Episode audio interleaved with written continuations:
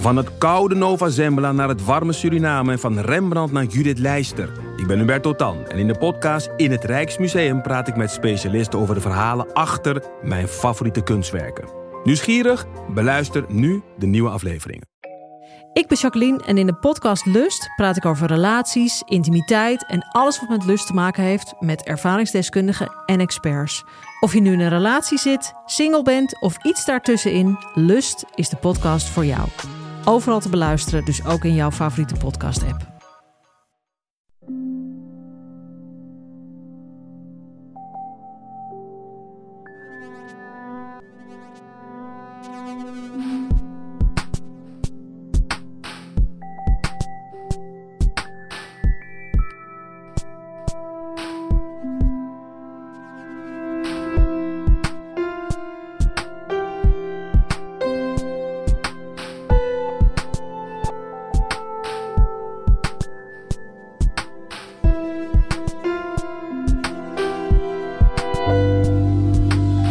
Bij Relaas, waar je een verhaal hoort verteld door iemand die het zelf heeft meegemaakt. Deze keer luisteren we naar Bert Potvliegen, een filmliefhebber. Op het eerste zicht is daar niks speciaals mee, want zijn we niet allemaal een beetje filmliefhebber?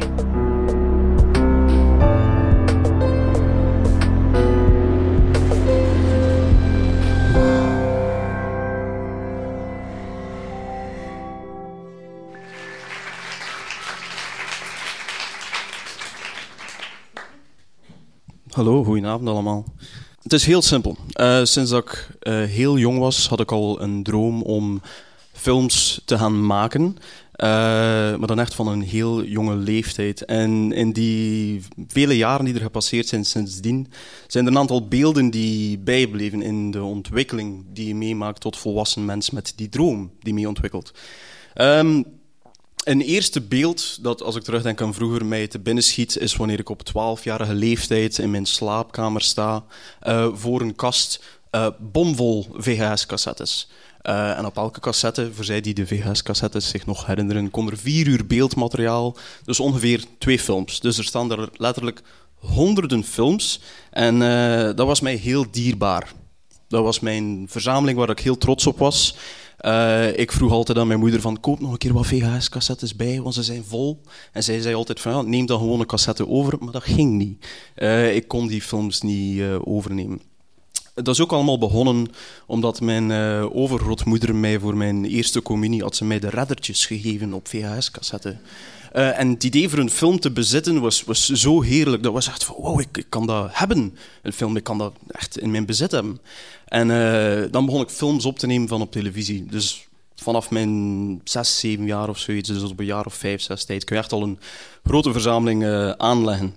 Maar ja, dat zijn uiteraard de films die ze toen op televisie tonen. Dat waren nu niet de beste films ter wereld. Dat waren zo de, ja, de populaire flutfilms van eind jaren 80, begin jaren 90. Dus alles van Police Academy stond ertussen. Alles met Arnold Schwarzenegger, dat was een held, uh, stond ertussen. Maar ik was er heel fier op. Dat was uh, mijn verzameling. Um, een volgend iets waar ik aan denk in, in, in ja, het opgroeien daarmee met film, was uh, vanaf mijn 12 jaar ging dat een andere richting uit. In, in plaats van uh, voor tv te zitten en, buiten te, en niet buiten te spelen, zo, zitten kijken heel dagen, uh, ging het naar de bioscoop. Uh, de bioscoopontdekking was fantastisch. Um, terug, dat bleef bij de populaire film. toen ging het naar de Decascoop, nu de Kinepolis. toen nog de Decascoop. En ik ging eigenlijk elke zondag lijnbus 58 nemen naar Hent. Dus dan sta je in Maldegem, van waar ik ben, uh, aan de bushalte te wachten op lijnbus 58. Die nam je mee. Heel veel plezier. Uh, dat was een rit van een uur en een kwart ongeveer. Even mensen die het vervoer een beetje kennen. Een uur op een lijnbus is het maximum. Vooraleer dat je ongemakkelijk wordt. Um, dus ja, ik deed dat met heel veel plezier. Altijd op die bus gaan zitten, wachten tot je in bent. Spurten naar de decascoop. Om half drie naar een film gaan, de nieuwe film. Om vijf uur naar nog een film gaan. Uh, ofwel iets dat je al gezien hebt, ofwel uh, nog een nieuwe film. Allee, we gingen naar alles gaan kijken en je vond alles fantastisch. En dan daarna uiteraard nog een keer een uur en een kwart op die bus naar huis. Um, dus ja, in uw tienerjaren als adolescenten met meisjes zouden uitgaan. Ik ging naar de bioscoop. Uh, al mijn geld ging er ook naartoe. Maar dat was, uh, ik vond dat heerlijk. Ik vond dat zalig. Um, dus als het vroeger opnemen was van tv en oudere films bekijken, was het nu hedendaagse film gaan volgen. Uh, en ook geïnteresseerd zijn in alles daar rond. Um, dus alles van promotie met trailers en affiches, vond dat heerlijk. En het ontdekken van uh, filmjournalistiek. Maar de filmrecensenten, dat waren uh, zuurpruimen. Die vonden, ja, ja, veel dingen vonden ze slecht. En hij vond alles fantastisch. Was het 13, 14 jaar en alles is fantastisch. Zelfs films die je nu herbekijkt en je denkt van, dit is echt slecht. Um, maar dat was heerlijk. Alles was, alles was zalig. Dat was een heel toffe manier om dat medium te leren kennen en, en ja, hoe, ja, de boel te kennen. Um, maar dat levert natuurlijk wel een aantal vreemde momenten op. Uh, ik herinner me nog dat ik in de, in de decascoop kwam en op tv-scherm staan de twaalf films die ze tonen op dat moment. En hij zal alle twaalf gezien. Uh, dat is het moment dat je in de bioscoop komt en je denkt, ja, ik kan, er, kan, kan ook in hetzelfde gaan. Ja. En dat waren de jaren van uh, Braveheart en Armageddon, Titanic en The Matrix en Independence Day. En dat was, vond ik vond dat toch vrij tof. En um, in de decascoop werkt er een, uh, een, vrouw, Tanja, die werkt daar nog altijd. Dus als je naar de Kinepolis gaat, vraag ik naar Tanja en doe daar de groeten. Um, maar ik had er een heel vreemde vriendschapsrelatie mee ontwikkeld. We hebben nooit een persoonlijk gesprek gehad, maar die zag mij dus iedere zondag. Uh, en zij heeft mij zien opgroeien. Uh, en ze keek ook altijd heel raar wanneer ik een kaartje kocht voor een film om half drie en dan nog een keer een kaartje voor dezelfde film om vijf uur. Dan zat ze zo te kijken van wat is er in godsnaam mis met die, met die jongen. En uh, als ik binnenglipte bij kinderen niet toegelaten films, moest ik ook altijd een excuus verzinnen tegen haar. Dus ik ben geboren in 84. Uh, ik, uh, en in 97 ging ik naar een kinder niet toegelaten film, dus ze moet 16 zijn. Dus ik wist op voorhand, als Tanja vraagt wanneer ik geboren ben, zei ze gewoon 81.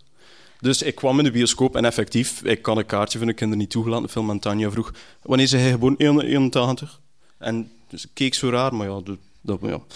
Ik ben zo in vele kinderen niet toegelaten films binnengeglipt. Ik had altijd wel manieren uh, voor dat voor elkaar te krijgen. Dus ja, dat was heel tof.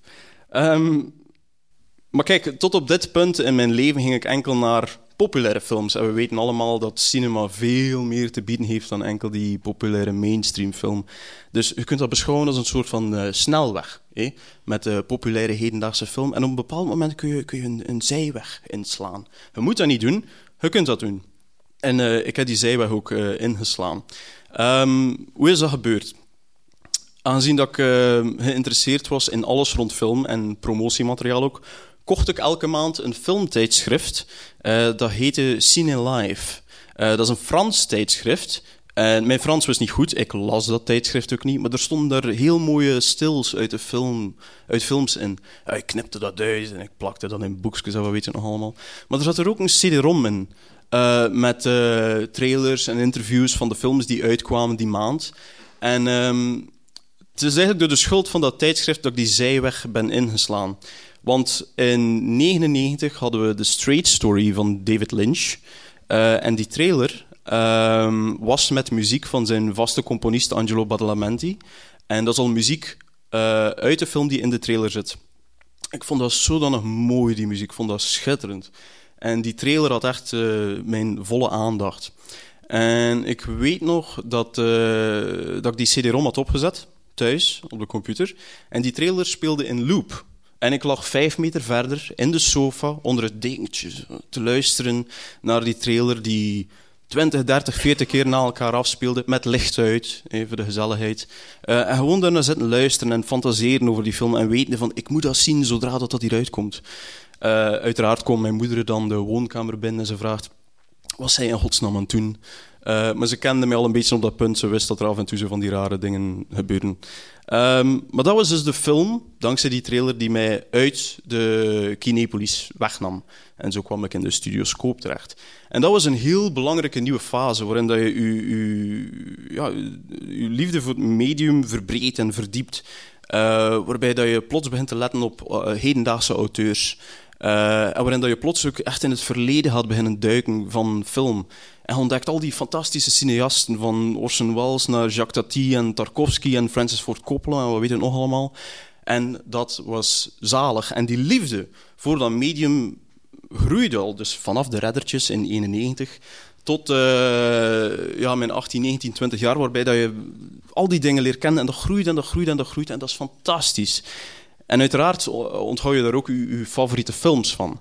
En de manier waarop dat je die leert kennen is, is eigenlijk heel gelijkaardig aan de manier waarop dat, dat ik verliefd zou worden op een vrouw. Um, bekijk het zo. Um, de tofste manier om, om die films te leren kennen is als volgt. Uh, de eerste keer dat je een meisje ziet, dan denk je, ja, het is, het is, een knap, uh, interessant meisje, ja, maar zonder meer. Ja, er blijft op dat moment niet zo heel veel hangen. En, zes maanden later kom je ze nog een keer heel toevallig tegen en is er zo, zo een heel klein iets dat, dat blijft hangen. Zoiets dat u, tja, dat was mij niet opgevallen de eerste keer. En, en dat is voldoende om kort daarna ze specifiek daarvoor nog een keer te gaan opzoeken. En dan plots eh, ja, gaan je ogen open en denkt, wauw, dat is een fantastisch meisje. Ik vind, ik vind ze zalig. En dan ga je ze nog een keer gaan opzoeken. En nog een keer. En dan ga je ze verslinden. En zijn compleet verslaafd eraan. En bij mijn favoriete films is dat op dezelfde manier verlopen. De eerste keer dat ik ze zag, denk ik van, ja, dat is, is een goede film. Ja. Niet echt mijn ding, maar een goede film. Dan komt ze heel toevallig nog een keer tegen, zes maanden later. En binnen het jaar denkt je van, waarom had ik dit in godsnaam niet door de eerste keer dat ik dat zag? En dat, dat is een zalige reis om mee te maken met een film. Maar zo zijn er niet, niet veel geweest. Uh, Magnolia van Paul Thomas Anderson is daar een heel goed voorbeeld van. Uh, Leaving Las Vegas van Mike Figgis was ook zo heel betekenisvol. En The Thin Red Line van Terrence Malick was de allerbelangrijkste erin. Dus ja, we zijn op dit punt met een, uh, een immense liefde voor het medium en, en het kan niet op. Het is schitterend. Maar dan kwam er een moeilijke volgende fase. Ja. Uh, er is een probleem. Plots sta je voor je kast als jongvolwassene die nu chockvol dvd's staat, honderden dvd's, de VHS-cassettes ja, weg. Uh, en je vraagt je af, oh ja, nou, wat ga ik kijken vanavond? Kijk, zin om naar iets te kijken. En plots vinden niks meer. Niks waarvan je zegt van, ja, daar heb nu een keer zin in om die en die reden, want daarom hou ik van film. En ja, je denkt van, waarom heb ik dat in godsnaam gekocht? En, en waarom dat je houdt van waarom dat ik hou van dat medium was plots zodanig specifiek dat ik het in weinig andere werken terugvond. Uh, en toen liep ik daar een beetje verloren in. Maar je moet ook rekenen, de filmrecensenten en hun relatie daarmee. Uh, als je opgroeit en je gaat dan die betere film gaan opzoeken in arthouse cinemas en zo, loopt je smaak wel redelijk gelijkaardig met die critici. Je beseft dat, dat ze hetzelfde meegemaakt hebben als, als u vroeger. Ze zijn ook een zijweg ingeslaan. Maar nu komen we op dat punt, die probleemfase, waarbij dat je het plots niet meer eens bent met hen. Zo unaniem uh, prijzen ze een film uh, de hemel in en hij wint massa's prijzen en je denkt, zo'n slechte film dat dat is. Hoe komt dat toch? Hoe komt dat toch dat ik nu niet meer mee ben daarin? En de enige conclusie die ik op dat moment kan nemen, uh, was van ja, hetgeen dat ik daar graag in zie, vind ik niet terug. Dus misschien moet ik het dan een keer zelf gaan proberen. Als ik, als ik toch maar mijn eigen ideeën heb erover van waarom dit zo speciaal is en ik vind het niet terug, probeer dan een keer zelf een bijdrage daaraan te doen. Dus als ik van mijn 6, 7 jaar oud dacht van ik wil films maken later, dan was dat vanuit het idee ik wil meedraaien in dat systeem en ik wil verhalen gaan vertellen. Maar dat is het nu niet. Die droom om mee te draaien in dat systeem is plots geen droom meer, maar is een, een noodzaak. Ik hou hier zodanig van dat medium, maar ik, ik loop daar verloren. Dus ik, ik, ik wil uit, uit noodzaak wil ik daar nu een bijdrage aan gaan leveren. Ja? Nu, die ideeën die ik daarover heb, over dat medium en wat dat er zo speciaal aan is, ik kan daar uren over vertellen. En dat zou heel theoretisch zijn, dus dat gaan we niet doen. Hè? Uh, dus ik ga er heel kort en heel oppervlakkig op ingaan. Um, ik had daarnet al verteld dat The Thin Red Line een, een van de, mijn favoriete films is. En, en waarom? Omdat die mij best op weg gezet heeft naar mijn eigen ideeën. Uh, dat gaat over uh, dat is een, een, een, oorlogsfilm in Wereldoorlog 2. Een gevecht tussen Amerikanen en, en, Japanners op een prachtig eiland in de Stille Zuidzee. En ik zit te kijken naar die film en uiteraard hetgeen dat hem afspeelt voor de camera is heel gewelddadig. Het gaat over oorlog, maar die film ziet er helemaal niet gewelddadig uit. Je zit er net te kijken en je denkt, die camera kijkt daar niet naar alsof dat, een gewelddadig iets is. Die camera kijkt daarnaar alsof dat, dat een, een, een prachtig eiland is. En dan merk je dat er een heel groot onderscheid is tussen enerzijds het verhaal dat zich afspeelt voor de camera en anderzijds de manier waarop dat de camera daar naar kijkt. En toen dacht ik dat, dat wat ik fantastisch vind aan een film, is dat het voor mij niet gaat over een verhaal, maar telkens over iemand die naar een verhaal kijkt. De camera. De camera kijkt op een manier naar een verhaal. En dan dacht ik van, eh, dat, dat, we maken al honderd jaar films waarin dat we verhalen vertellen. En de manier waarop dat ze een camera gaan gebruiken, is een gevolg van dat scenario. Het scenario bepaalt in principe hoe dat je camera gaat gebruiken. Maar ik wil dat omgekeerd doen. Ik dacht dat het scenario een gevolg moet zijn van de camera. Ja, en ik wil karaktereigenschappen toeschrijven aan de camera. Uh, wat voor personage is mijn camera? En ik vind ook dat een regisseur een cameraman moet gaan regisseren als een acteur. En ik vind dat, dat, de, dat de mogelijkheden ervan, wat je kan doen binnen dat medium, gigantisch, gigantisch zijn. En, en dat wordt naar mijn mening veel te weinig gedaan. Dus dat zijn zo heel oppervlakkig mijn ideeën erover van, van wat ik met dat medium wil doen. Nu, dat is natuurlijk niet evident uh, om dat te gaan realiseren, uh, omdat je het in feite een stuk wil gaan bijsturen, dat medium, of gaan openbreken en iets nieuws mee gaan doen. Maar ik dacht van ja, ik wil hier nu toch wel op een of andere manier die droom gaan realiseren. Dus ik ben beginnen scenario schrijven. Ja.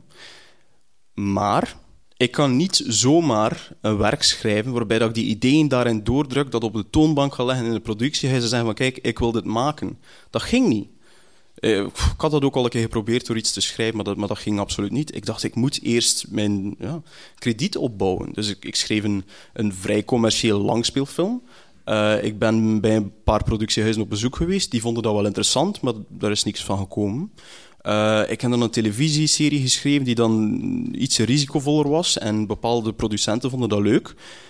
Leuk genoeg, één producent en productiehuis vond dat leuk genoeg om mij uit te nodigen voor mee te werken aan een televisieserie. ik ben die producent oneindig dankbaar. Fantastische kans, heel leuke ervaring. Maar het is ook een punt waarop je afvraagt van waar zeg ik nu in godsnaam mee bezig? Is het, is het de weg die ik wil inslaan? Um, maar je beseft dat als je samenwerkt met producenten, moet alles via hen passeren. Zij zijn gatekeepers, als het ware. Ja? En op een bepaalde manier wil ik dat omzeilen. Dus ik ging dan een volledig eigen project gaan ontwikkelen, op zoek naar producenten die zeggen van ja, wij gaan u helpen, maar het is uw project, hij is baas. En dat was terug een jaar werken aan een televisieserie waarbij dat je merkt van ze zeggen ze wel dat ik baas ben over mijn eigen project, maar eigenlijk niet. Omdat ze nog altijd die dingen moeten goedkeuren. Dus dat heeft ook niet gewerkt. Dat was een jaar werken in de televisieserie om dan uiteindelijk te horen dat het niet doorging. Maar bon, het was allemaal ervaring, het was allemaal interessant. Maar ik dacht van oké, welke richting moet dit hier nu uitgaan? En dan ben ik beginnen werken aan kortfilms. Omdat ik denk van die kan ik maken los van producenten. Uh, en daar kan ik meer mijn zin mee gaan doen. En daar zit ik momenteel. Momenteel ben ik aan het werken aan een paar kortfilms. Nu, ik heb geen flauw idee of dat die droom ooit gaat gerealiseerd worden. Uh, maar ik ben heel blij dat ik al volwassen genoeg ben om te beseffen dat het nastreven en het najagen van die droom, dat mij dat uiteindelijk even gelukkig maakt als het realiseren ervan. Ik moet het heel instinctief doen. Want als ik het niet instinctief doe, dan had het ook niet de moeite waard blijken te zijn. En ik heb al tien keer gezegd dat ik het ging opgeven. Uh, maar dat lukt niet. Uh, dus ik blijf eraan werken. En we zullen zien wat dat het wordt. Maar dat is in feite de reis van de afgelopen 25 jaar. Waarbij dat je start als een kleine jongen met zo'n heel eenvoudige droom. Om nu in een volwassen wereld terecht te komen. Waarbij dat je die weg moet proberen vinden. En eigenlijk is dit het moment van de tussenstand ervan. Dus we zien wel wat het wordt. Dank u.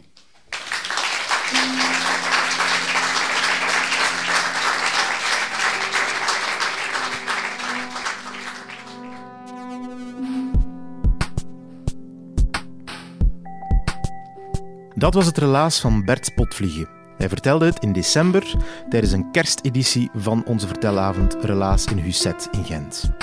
Ik was persoonlijk heel erg onder de indruk. Bert is een goede vriend van mij. Ik wist dat hij grappig en welbespraakt was, maar niet dat hij zo ongedwongen en inspirerend kon vertellen. Heb je zelf een bijzonder verhaal of wil je iemand tippen die een goed verhaal heeft? Of misschien wil je er zelf graag eens bij zijn als de verhalen live verteld worden? Surf dan naar www.relaas.be en je komt alles te weten over ons, over de vertelavonden en over de podcast. Relaas kwam tot stand met de steun van de stad Gent, Urgent FM en het REC Radiocentrum. Onze crew bestaat uit Dieter van Huffel, Timo van de Voorde, Sarah Latree, Sarah Smet, Valerie Schreurs, Filip Cox, Evert Zavers, Charlotte Huigen, Marilyn Michels, Rick Merci, Anna van den Abelen, Marie van de Kerkhoven en ikzelf ben Pieter Blomme. Like ons op Facebook, bovenaan Relaas intypen. Daar kan je je ook abonneren op onze podcast. Die staat ook op iTunes en ook op Soundcloud. En als je het ziet zitten om ons een waardering achter te laten op iTunes, dan sturen wij jou een hoopje postkaarten op. Als je een comment achterlaat en ons uiteraard genoeg sterretjes geeft. Want op die manier komt onze podcast hoger in de ranking. Bedankt om te luisteren.